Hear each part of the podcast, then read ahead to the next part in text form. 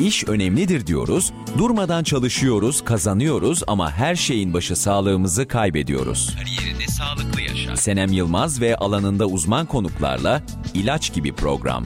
Kariyerini sağlıklı yaşa.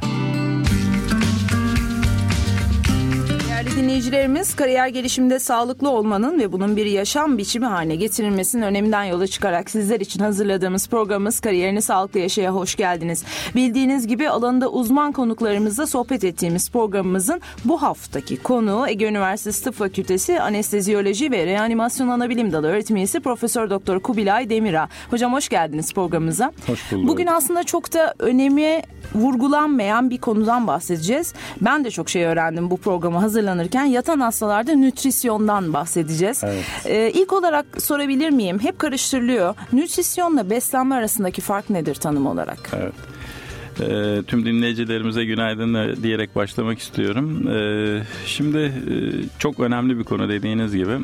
Terminoloji her zaman tartışılan bir konudur tıpta. Ama genel olarak kabul edilen e, yaklaşımı söyleyeyim ben. Beslenme denildiği zaman toplumda bizim normal yaşantı sırasında işte aldığımız, yediğimiz, içtiğimiz gıdalar olarak algılanıyor veya bir çocuğun e, beslenmesi şeklinde algılanıyor. E, kabul edilen nütrisyon tanımı ise hastaların hastaneye yattıktan sonraki onlara tıbbi tedavi amaçla veya destek tedavisi amaçla uygulanan gıda ürünlerinin bu hastalara verilmesi şeklinde daha çok tanımlanıyor. Yani dolayısıyla beslenme daha çok toplumdaki e, kısmı e, gıdaların alımı. Nütrisyon ise hastanede yatan hastaları destek tedavisi, diğer tedavilerin ek olarak uygulanan bu ana besin öğelerinin verilmesi şeklinde algılanabilir. İkisinin arasındaki temel fark bu diyebilirim. Peki malnütrisyon dediğimiz şey nedir? Evet şimdi işin e, en önemli e, kısmı da bu e, zaten. Şimdi nütrisyonu e, algıladık. Ne olduğunu e, tanımını yaptık. Mal eki olumsuzluk eki e, getiriyor bir e, kelimeye. Dolayısıyla iyi beslenememe yani iyi nütrisyon uygulanamama. Buradaki e, durum hem toplumda yaşayan insanların yeteri kadar beslenememesi neticesinde vücutta ortaya çıkan olumsuzluklar veya hasta hastaneye yattıktan sonra bu hastanın yeteri kadar beslenme desteği, nütrisyon desteği uygulanmamasından dolayı ortaya çıkan tablolara malnütrisyon deniyor. Tabii çok önemli. Biraz öneminden de bahsedelim isterseniz. Vücuttaki e, bu temel besin ögelerini almamız lazım ki bizim enerjiye ihtiyacımız var. Aynı zamanda yapı taşları olan işte besin öğelerine ihtiyaçlarımız var. Bu sağlıklı bir insan için mutlaka e, en önemli gereksinimlerden bir tanesi. Bunu eğer sağlayamazsak vücudumuzda yeteri kadar ve bir de üstüne üstlük ne e, içeriği de çok önemli tabii ki. Ne kadar protein, ne kadar karbonhidrat ve yağ e, içeriğinin de e, orantılı bir şekilde alınması son derece önemli. Bunlarla ilgili hem kompozisyon açısından hem de miktar olarak yetersiz olarak alınan temel gıda maddelerindeki yetersizlik yani sonuçta ortaya çıkan malnütrisyon vücudumuzdaki tüm organ fonksiyonlarını etkiliyor. Ve bu tabii ki çok hızlı bir şekilde ortaya çıkarsa tablo daha ağır oluyor. Ama yavaş yavaş gelişir ve hasta hastaneye başka bir hastalık neticesinde hastaneye yatarsa onun tablosunu kat e, birçok e, kez daha ağırlaştırarak olumsuz tablo olmasına yol açıyor.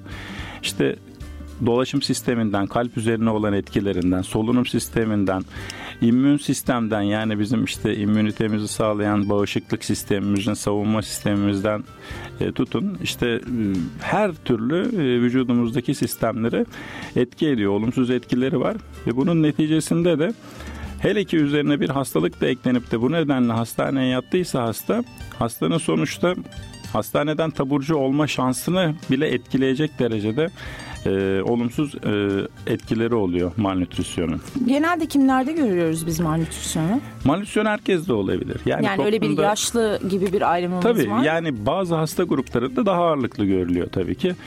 Bahsettiğiniz gibi yaşlı hasta popülasyonlarında. O da şundan dolayı işte hem ekonomik e, nedenlerden dolayı olabilir veya Ee, başka ne olabilir? İşte geçirmiş oldukları eşlik eden hastalıklar neticesinde getirmiş gelmiş olan hastalıklarda gelişmiş olan beslenme bozuklukları ile ilgili olabilir. İşte yutma güçlükleri oluyor. İkinci grup kanser hastaları. Kanser hastalarında çok ciddi anlamda e, beslenme bozuklukları oluyor veya işte eşlik eden ağır hastalıklar, kalp hastalıkları, solunumsal hastalıklar, işte koahlı hastalar gibi hasta popülasyonlarında bu hasta gruplarında ve hastaneye ciddi yoğun bakıma mesela yapılan araştırmalarda hep e, özellikle yoğun bakıma onkoloji servislerine yatan hastalarda hep e, olasılık daha yüksek bulunmuş. Onlarla ilgili birkaç rakam vereyim isterseniz. E, hastane yani öneminin kavranması açısından dünyada çok çalışmalar yapılmış ve hastanelerin tipine göre, popülasyonun tipine göre, yaşlara göre çok farklı oranlar bildirilmiş. Ama genellikle e, kabul edilen bizde Türkiye'deki rakamlar da çok benzeri. Hastaneye yatan tüm hastaları incelediğinizde yaklaşık %15 ila 20 e, hastanın malnütrisyonla yattığı tespit edilmiş. Bu da tabii nasıl tespit ediliyor? Çok basit tarama testleri var işte 3-5 tane soru soruluyor hastaya iştahınız nasıl, kilo kaybınız oldu mu işte son 3 ay 6 ay içerisinde gibi veya şu anda eşlik eden hastalıklarınız nedir diye. Ve bunların neticesinde dediğim gibi tüm hastaların %15 ila 20'si arasında bir malnütrisyon oranı var. Hele ki servislere ayrıldığında mesela yoğun bakıma yatanlarda bu oran çok daha yüksek. %40'lara 50'lere varıyor. Ee, kanser hastalarında onkoloji servislerinde yine benzer oranlar var. Giderek artıyor. Dolayısıyla aslında fark edilmeyen, hissedilmeyen ama çok önemli bir problem. Tabii bunların e, farkına varılması e, yıllar öncesine dayanıyor. E, ne kadar çok ciddi bir problem olduğu ortaya çıktıktan sonra hem yurt dışındaki işte dernekler, örgütler, Avrupa Birliği, sağlık komisyonları bunun önemini kavradı. Çünkü olay tabii ki sağlıkla ilgili olan son boyutları var ama bir de artık dünyada ekonomi çok önemli e, ön plana çıktı.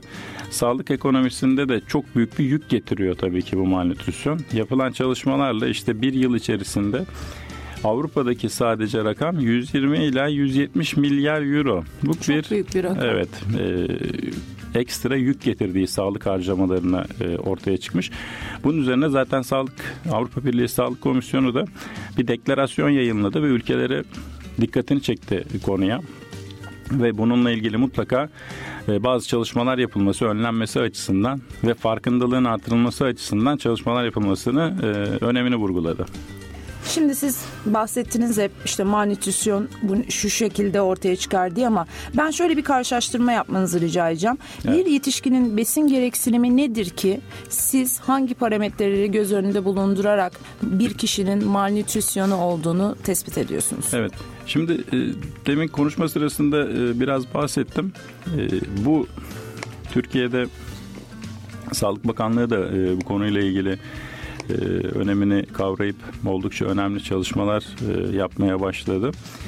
E, bunların neticesinde hastaneye yatan her hastada isterse servise yatmış olsun ya da isterse polikliniğe gelmiş olsun her hastanın çok basit tarama testleri dediğimiz yani malnütrisyon tarama testleri dediğimiz bazı testlerle taranmasını artık hastane kalite standartlarının içerisine koydu. Yani hastaneler bunu yaparlarsa e, belli puanlar alıyorlar ve bunun zorunluluk haline getirilmesi amacıyla e, bakanlıkta e, kamu hastaneleri için üniversitelerde de işte konuyla ilgilenen kişiler aracılığıyla bunlar e, ön plana çıkartılıyor, getiriliyor. Nasıl bir şey bu? Hastaya sadece bazı basit sorular soruyorsunuz. Yapılan hiçbir biyokimya testi, kan testi yok veya işte ekstra bir fizik muayene yapılmasına da gerek kalmıyor. Sadece iştahınız nasıl?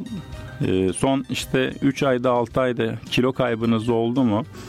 Ee, veya işte e, hastanın o arada boyunun ve e, ağırlığının, vücut ağırlığının ölçülmesi lazım. Oradan ortaya çıkan değerlerden vücut kitle indeksi hesaplanıyor. Oradaki değerlerdeki düşüklükler.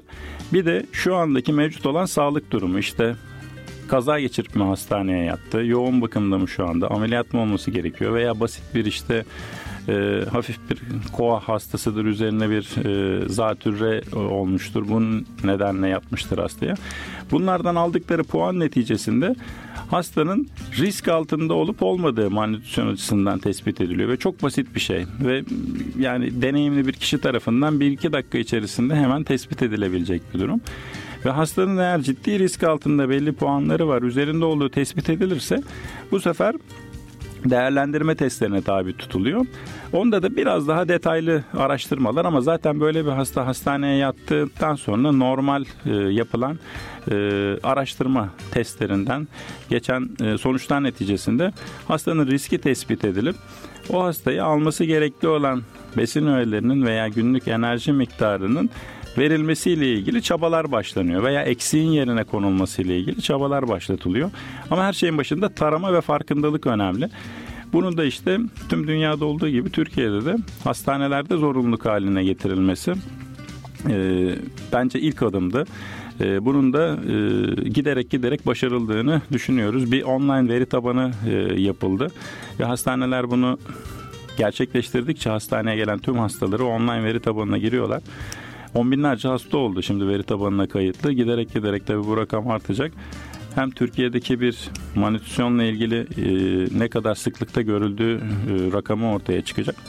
E, hem de hastalar taranıp farkına varılıp e, hekimler tarafından mutlaka onlara bir müdahale edilmesi gerekliliğini e, ortaya koymuş olacak.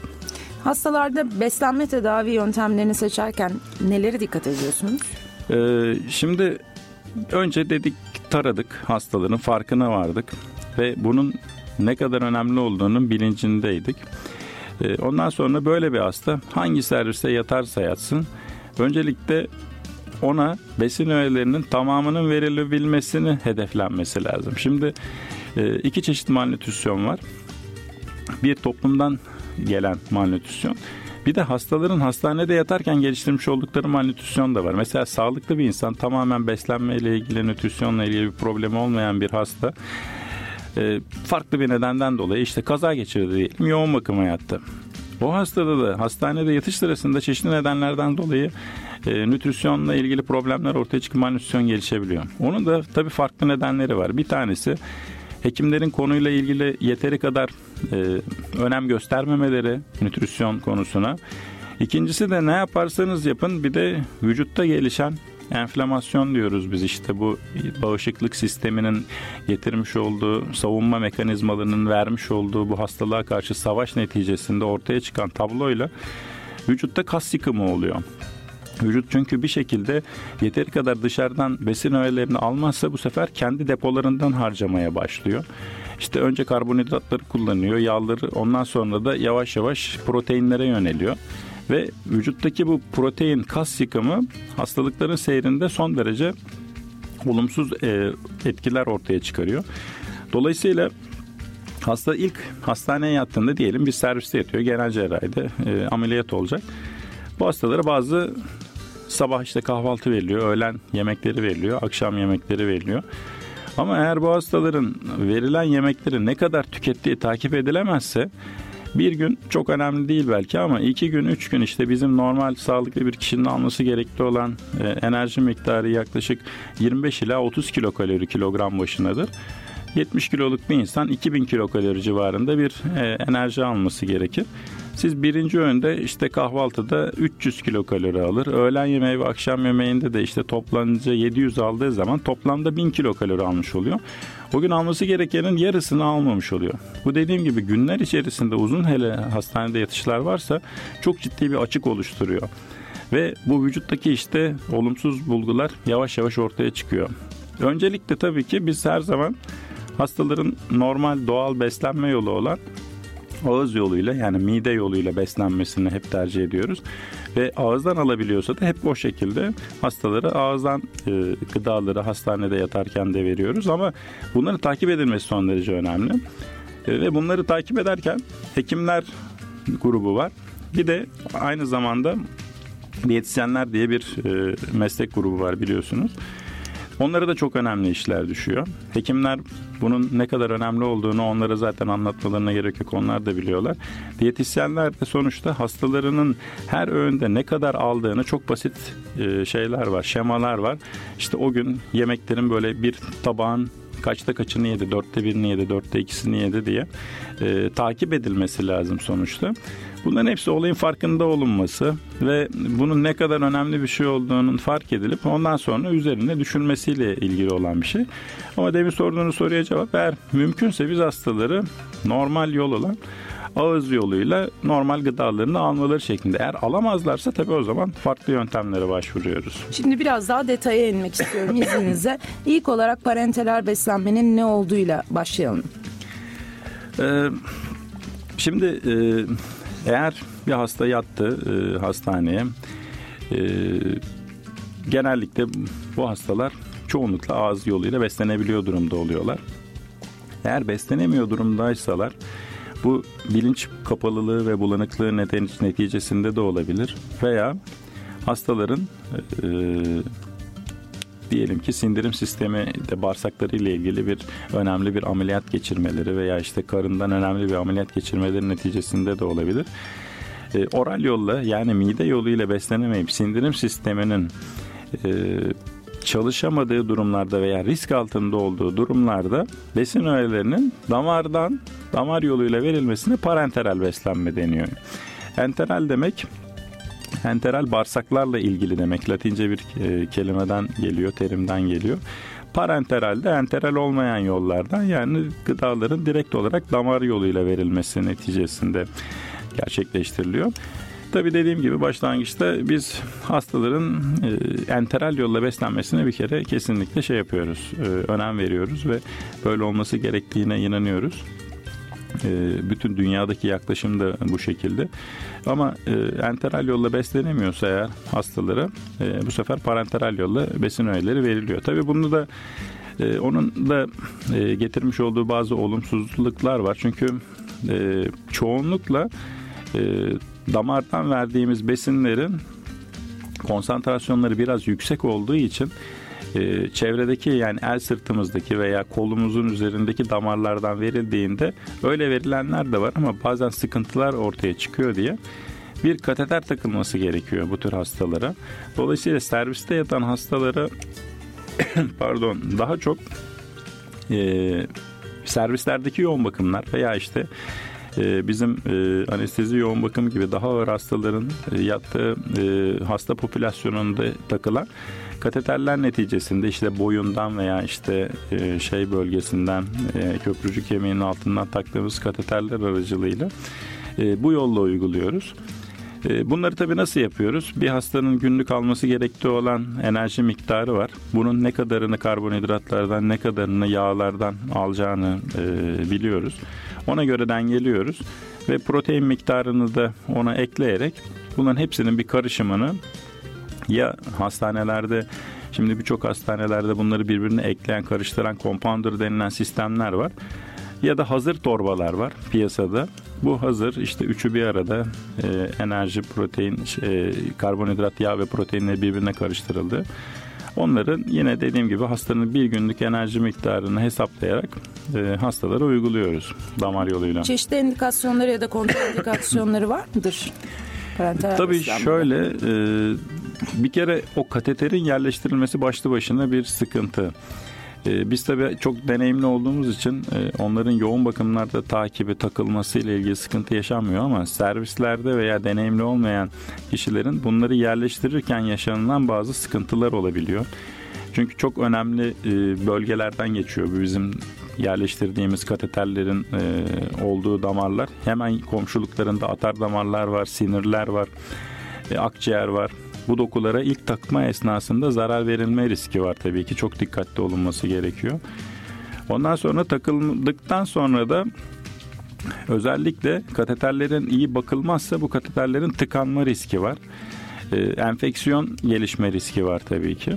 Ama artık günümüzdeki bu modern yoğun bakım yaklaşımları neticesinde e, bu kateterlere bağlı olan risklerin çok aza indirildiği e, ve hemen hemen bu parenteral yolla uygulanan nütrisyonun da en az enteral kadar güvenilir olduğu e, artık günümüzde kabul ediliyor. İyi yoğun bakımlarda da gerçekten herhangi bir komplikasyon risk çıkarmadan bu oluyor. Tabi getirmiş olduğu bir de şöyle şeyler var. Bu besin öğelerinin Normalde biz tabii beslenirken biz hep şey e, mideye e, gidiyoruz. Ağzımızda işte ilk sindirim başlıyor biliyorsunuz. Ondan sonra midede devam ediyor. Sonra işte ince bağırsaklar devam ederek en son ince bağırsaklardan besin öğeleri emiliyor. Doğal olan yol bu tabii ki. Ama e, karbonhidrat, yağlar ve proteinlerin direkt olarak damara verilmesinin getirmiş olduğu bazı olumsuz metabolik etkiler e, gelişiyor. Her şeyden e, öncelikle e, kan şekeri düzensizlikleri olabiliyor tabii ki bu hastalarda. Çok yakından kan şekerlerini takip etmek lazım. Yağların eğer miktarı iyi ayarlanamazsa e, biraz aşırı miktarda verilirse vücutta karaciğerde özellikle yağlanma olabiliyor ve bunlar bir iki gün içerisinde değil ama kısa süre içerisinde meydana gelebiliyor. E, dolayısıyla hastaların metabolik açıdan işte kan şekeri, yağlarının, lipidlerinin düzeni açısından yakından takip edilmesi lazım. E, bu dediğim gibi enteral doğal yola göre e, biraz daha bu açılardan da risk teşkil ediyor tabii ki. Peki santral venöz beslenme dediğimiz şey nedir? Bu da aynı şey. E, yani demin söylediğim kateterler ve o hani boyundan damarlara yerleştirdiğimiz e, venler santral venler diye geçiyor. Ven dediğimiz toplar damarlar. E, vücuttaki toplar damarlar işte bizim her tarafında var vücudumuzun her tarafında ama giderek merkeze gelindiğinde yani kalbe yaklaştığında çapları genişliyor.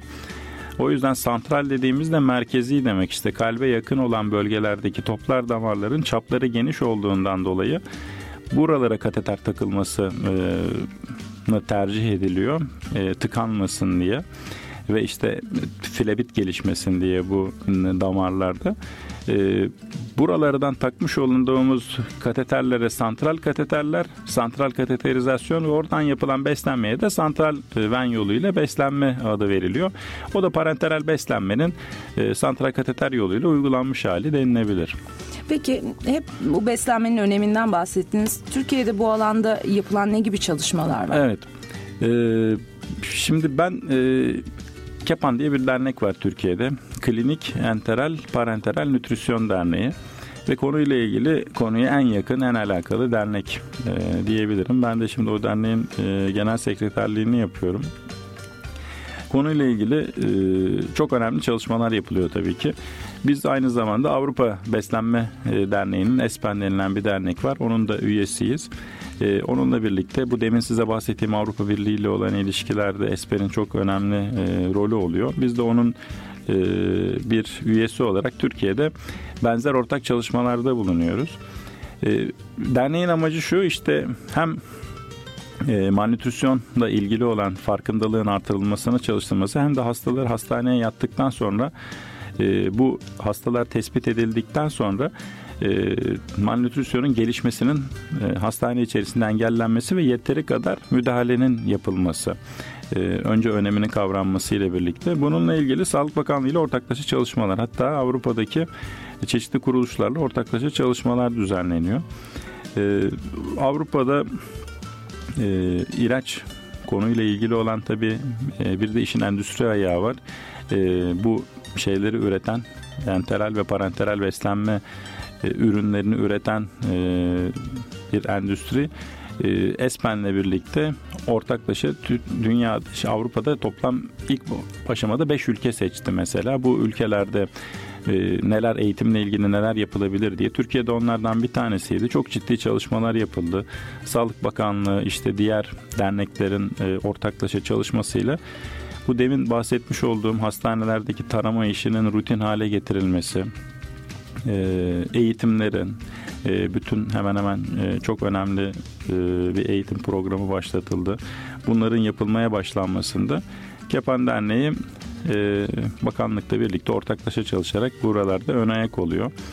Aynı zamanda Türkiye'de işte bir 2006 yılında yapılmış olan bir insidans çalışması vardı. Yani malnütrisyona yatan hastalarda yüzde kaç oranında? Yüzde 15-16 gibi bir rakam çıkmıştı o zaman. Şimdi bunun tekrar edilmesi için işte bir beslenme günü yapıldı. Ulusal Beslenme Günü adı altında. Oradan gelen rakamlarla yine e, belki bu rakamın update edilmesi, güncellenmesi e, söz konusu. E, bununla ilgili devamlı bir e, çaba, faaliyet sürmekte. İşte kongreler yapılıyor, konuyla ilgili lokal toplantılar yapılıyor. Ee, çünkü açık söyleyeyim hekimler arasında çok e, ön planda tutulan bir e, kavram değil açıkçası malnütrisyon. Farkındalığı mutlaka artırılması lazım hekimlerin arasında da. Kısa bir müzik arası verelim isterseniz. Programımızın evet. ikinci bölümünde enteral beslenmeden bahsedeceğiz. Yoğun bakım hastalarındaki beslenmenin öneminden bir de evde yatan hastalar konusunda sizden birkaç bilgi evet, rica edeceğiz. Memnuniyetle.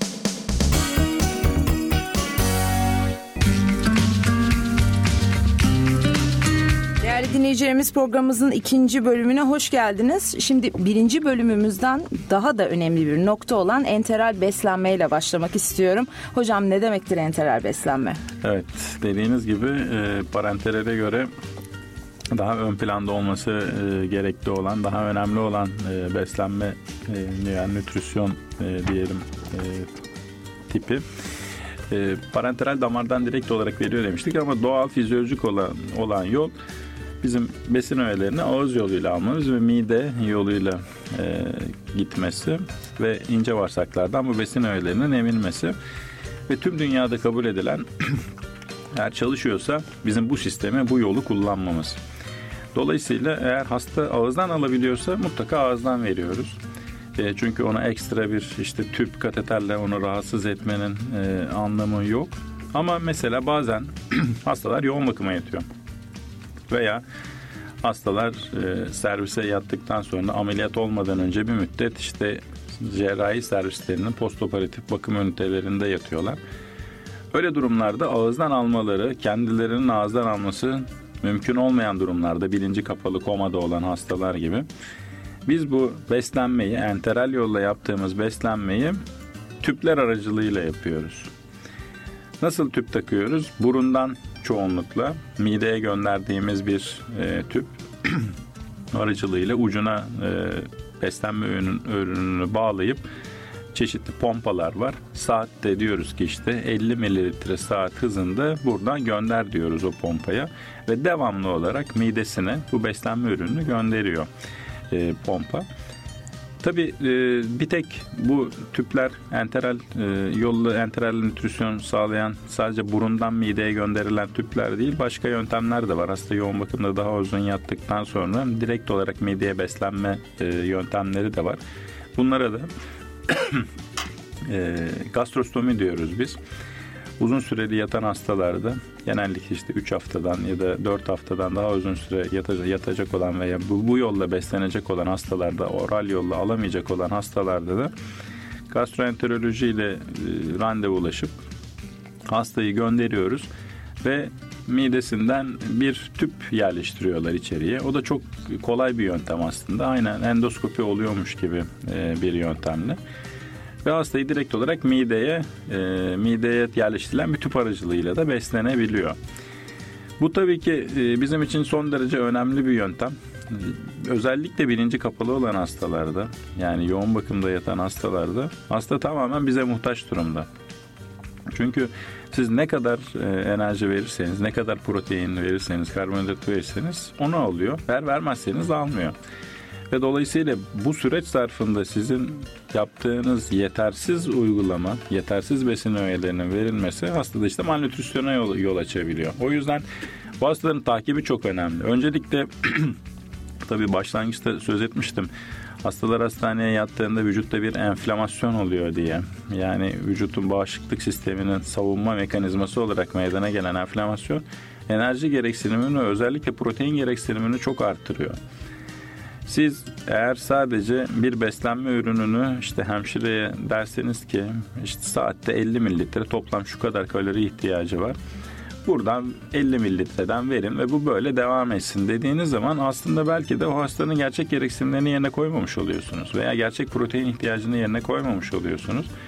Ve bunların neticesinde ortaya çıkan malnütrisyon hastanın yatışındaki bütün seyrini değiştiriyor enfeksiyonlara daha kolay yakalanmasına neden olabiliyor. E, hastanenin işte sağlıklı olarak tekrar eski hayatına kavuşmasına engelleyebiliyor. E, çok ilginç e, şeyler var bununla ilgili. İşte son gittiğimiz kongrede bir sunum yaptılar. Yoğun bakımdan çıkmış olan bir hastanın videosunu gösterdiler. Bir bayan hasta e, sepsis nedeniyle yatmış. Bir önceki programdan hatırlayacaktır. Evet, ağır enfeksiyon nedeniyle yatmış ve çok ciddi eziyetler geçirmiş. Yoğun bakımdaki yatışın süresince işte e, boynundan e, nefes borusuna delik açılmış, trakeotomi açılmış. Bu söylediğimiz bu beslenmeler falan her şey yapılmış. Bir sürü kanlar alınmış, hasta kateterler takılmış. Ama hastaya soruyorlar. Sizin için yoğun bakımda yattığınız süreç mi daha eziyetliydi yoksa hastaneden çıktıktan sonra işte bu rehabilitasyon sürecinde yaşadıklarınız mı? İnanın yoğun bakımı tercih ediyorum dedi hasta. Çok ilginç bir şey. Bunun nedeni de şu. O süreç zarfındaki işte bu kas kaybı ki kilogramlarca kas kaybı olabiliyor. Yani hastalar e, yoğun bakıma yattıktan sonra inanılmaz derecede vücuttaki e, bu beslenmeyle ilgili olan, nütrisyonla ilgili olan yetersizlik neticesinde kaslarında kayıp e, gerçekleşebiliyor. Çünkü istenilen düzeyde protein desteği sağlanamıyor biliyor bazen hastaları. Hasta yoğun bakımdan çıktıktan sonra işte dedi inanın nefes alamıyordum dedi. Rahat nefes alamıyordum. Ayağa kalkıp yürüyemiyordum. İşte kolumu kıpırdatacak halim yoktu. O süreç bir yutma fonksiyonları bozuluyor mesela. Normal beslenmesi için zorluyorsunuz hastayı yoğun bakımdan çıktıktan sonra yutamıyor hastalar.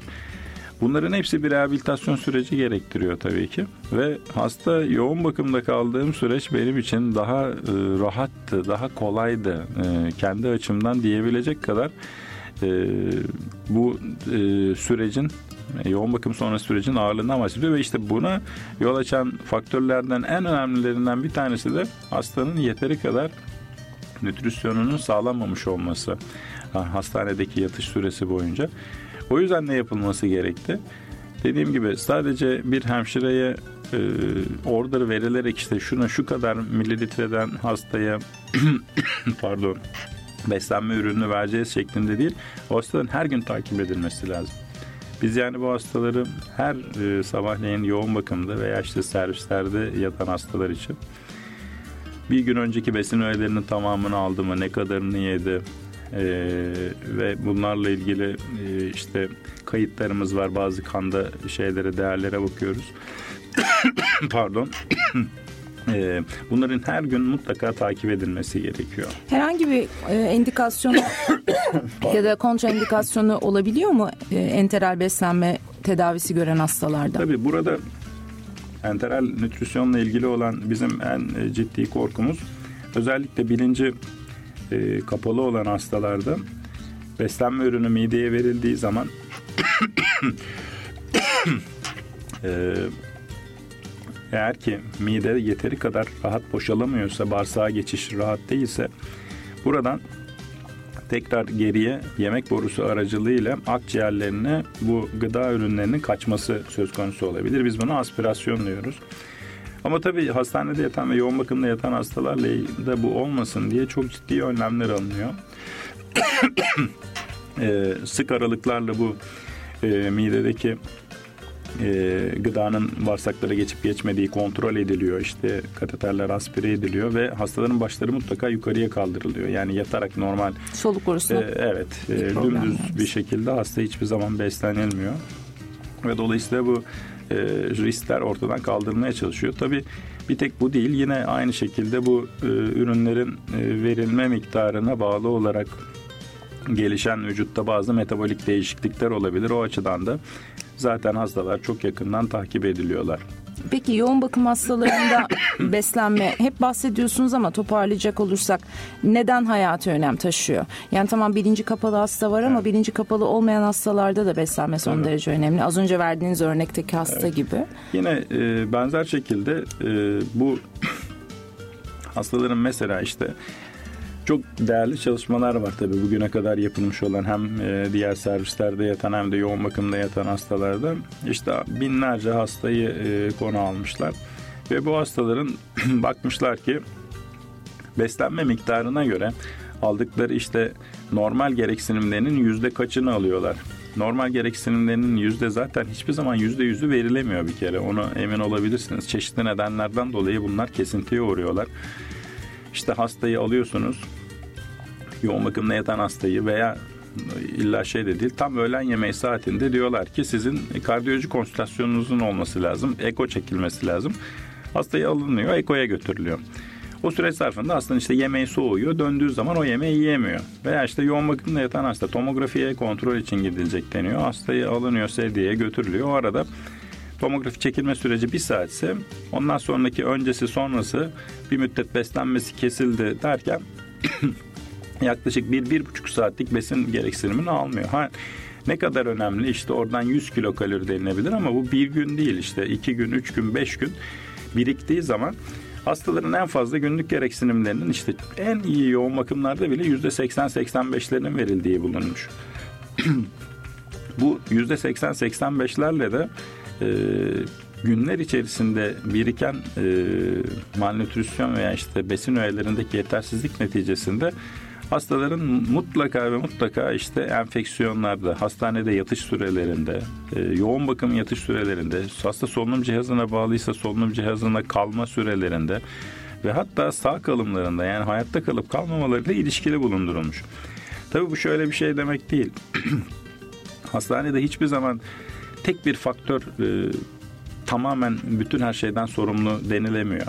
Yani hasta az beslendi ondan dolayı öldü diye bir şey söylemek söz konusu değil ama bu da faktörlerden bir tanesi kesin. Yapılan araştırmalar bunu göstermiş. Mutlaka katkıda bulunuyor. Hastanın e, hastalığının yeniden iyileşmesinde işte e, hayatta kalmasında hastanede kalış sürelerinde çok önemli bir faktör e, hayatta kalmalarını sağlayan hep yatan hastalardan bahsediyoruz ama işin yoğun bakım dışındaki bölümü de var. O da sizin palyatif bakım dediğiniz evde evet. bakım yatan hastalarda. Evet. Ee, özellikle belli bir yaşın üzerinde ya da belli bir sağlık sorunu olup hastaneden taburcu olan hastalarında evde bakımı son derece önemli. Evet. Ben beslenmenin bir de bu boyutundan biraz bahsetmenizi ve evde yatan hastalara bakım anlamında e, evdeki kişilerin nelere dikkat etmesi gerektiğine vurgu yapmanızı rica edeceğim. Ee, şimdi demin söylediğim gibi işte bu yurt dışından verdiğim örnekte olduğu gibi hastalar bilinci açık olarak çıksalar bile yoğun bakımdan gerçekten çok başkalarına muhtaç halde çıkıyorlar. Ee, tek başlarına yoğun bakımdan çıktıktan sonra bayağı bir müddet tek başlarına hayatlarını idame ettirmeleri mümkün değil. Dolayısıyla bu süreci birilerinin desteği altında atlatması lazım. Bu işin bilinci açık ve işte biraz daha sağlıklı olan, e, taburcu olan hasta boyutu.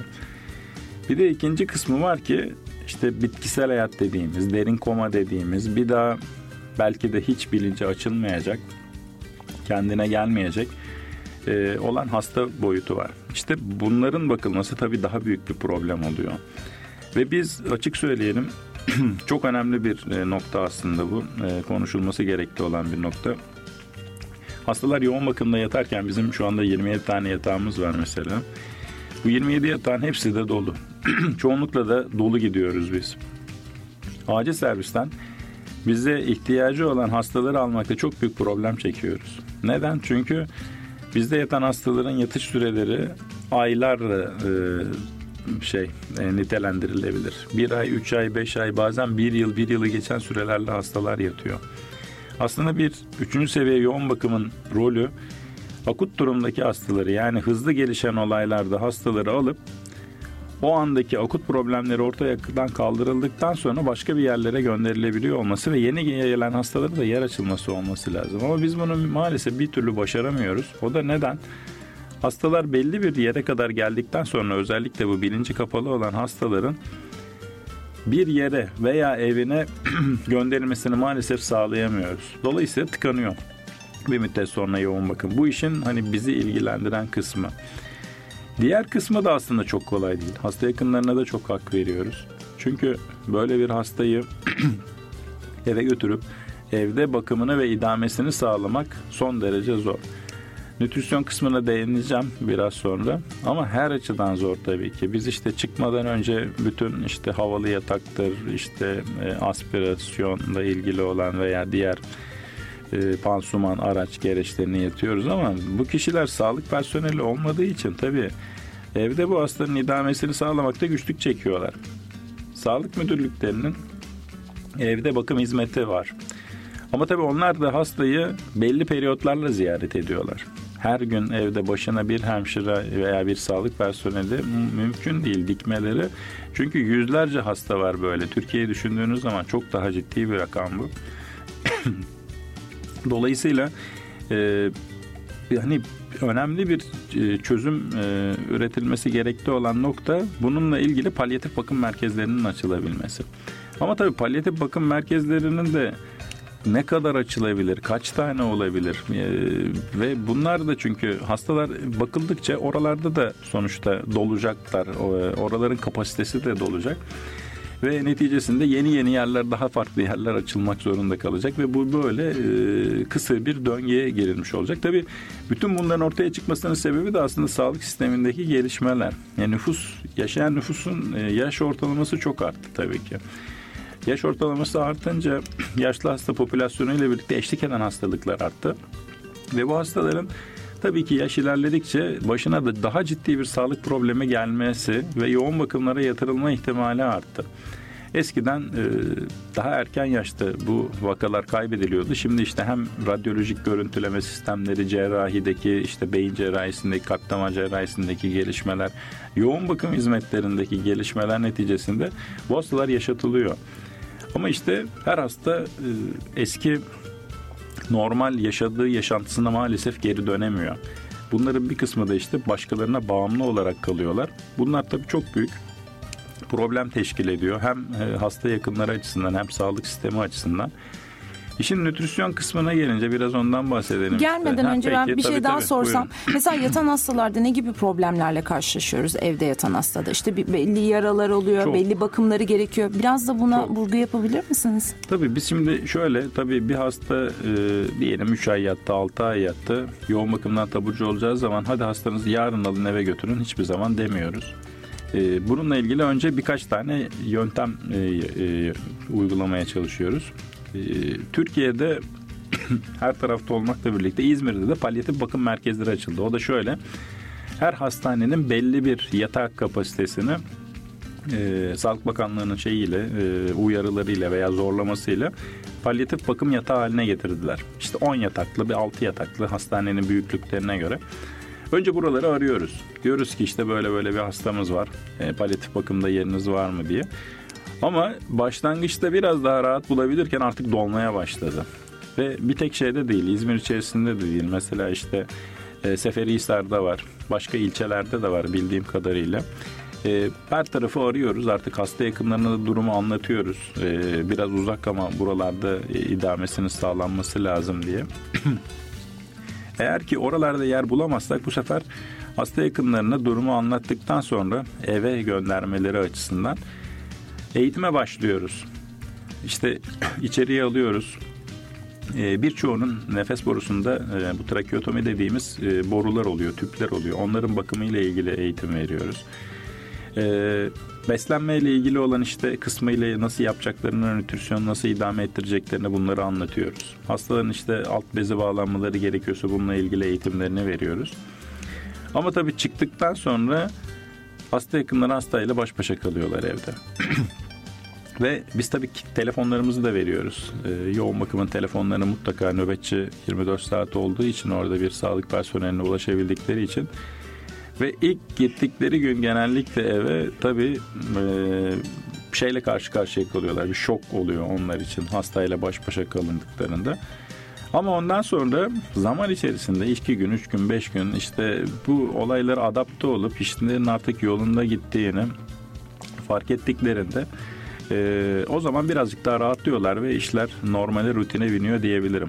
Tabi burada şu da var yani biz her bilinci kapalı olan hastayı hemen alın götürün diye bir şey de söylemiyoruz. Yani hastanın durumu evde e, hayati tehlikesinin mutlaka sıfır diye söylenemez ama en azından yani herkesin yaşadığı kadar tehlikeye maruz kalacak şekilde çıkabileceğini gördükten sonra ancak bunları önerebiliyoruz.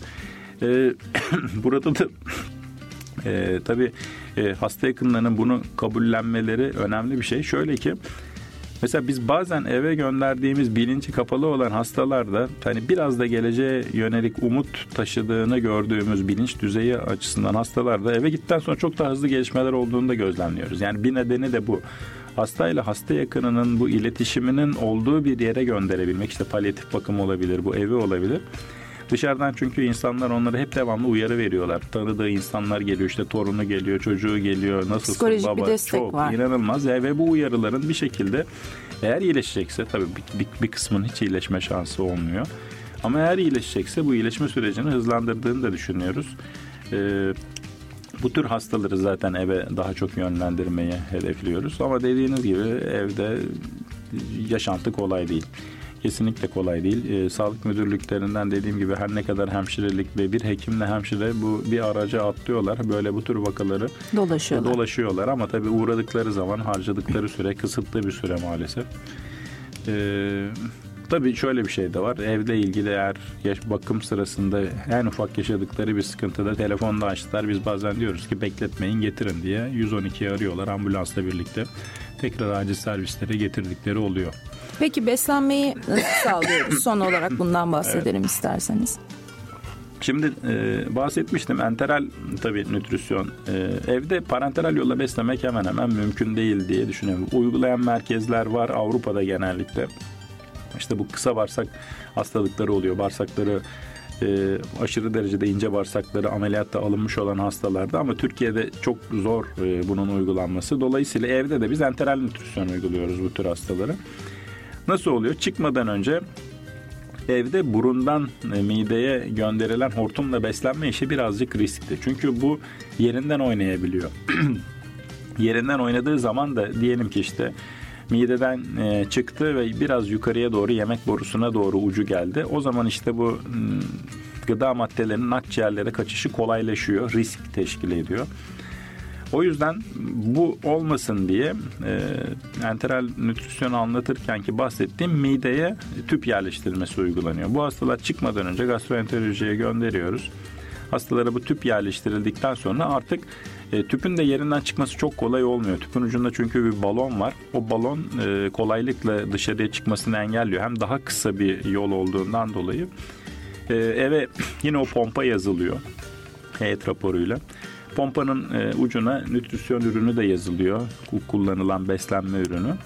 Onu da yerleştirdikten sonra nasıl işte torbaya döküleceğini falan her şey gösteriliyor.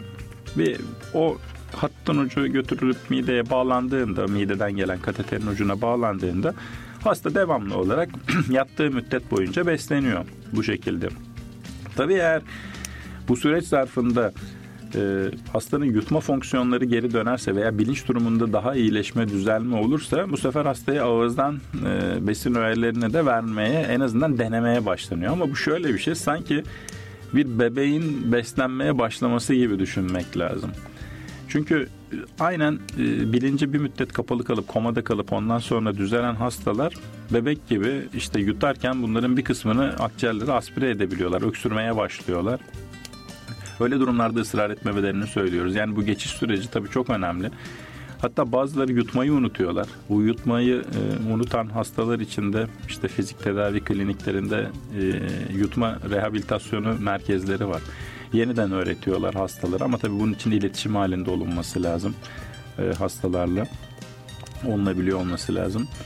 E, aynı yoğun bakımda neler uygulanıyorsa, ne veriliyorsa ev koşullarında da bunun aynısı sağlanabiliyor ve güvenle de uygulanabiliyor. Yani bizim birçok hastamız evde e, bu nütrisyon ürünlerini aynen pompayla e, uygulayabiliyorlar.